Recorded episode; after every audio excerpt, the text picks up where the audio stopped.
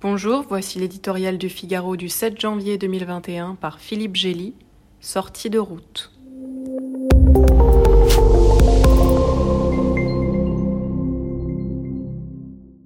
L'un des aspects admirables de la démocratie américaine tient à sa culture de la transition pacifique, affirmée avec constance depuis 230 ans. S'il y a eu des passations de pouvoir chaotiques, comme après l'assassinat de John Fitzgerald Kennedy ou la démission de Richard Nixon, aucune n'a menacé l'ordre constitutionnel.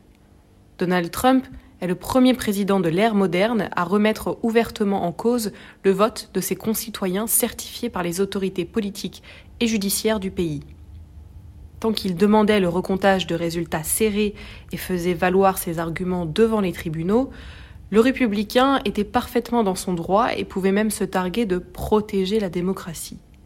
Quand il fait pression sur les élus de son camp pour qu'ils inversent le verdict et lance ses partisans à l'assaut du Capitole, il sort de la légalité et de la compétition démocratique.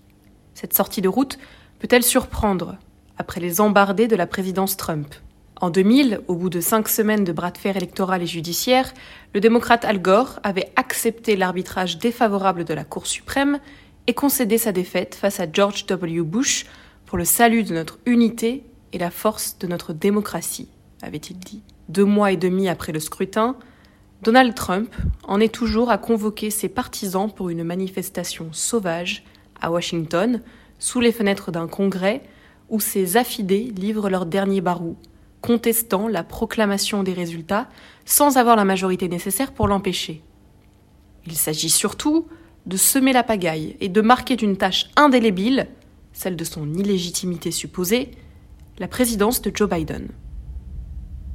Donald Trump aurait pu sortir par le haut, en président du peuple, fort d'un bilan contesté mais non négligeable.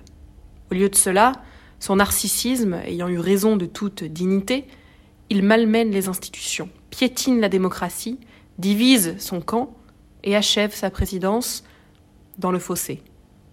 Si, à la faveur de ce chaos, la victoire des démocrates en Géorgie se confirme avec à la clé leur majorité au Sénat, Trump, le winner, aura tout perdu.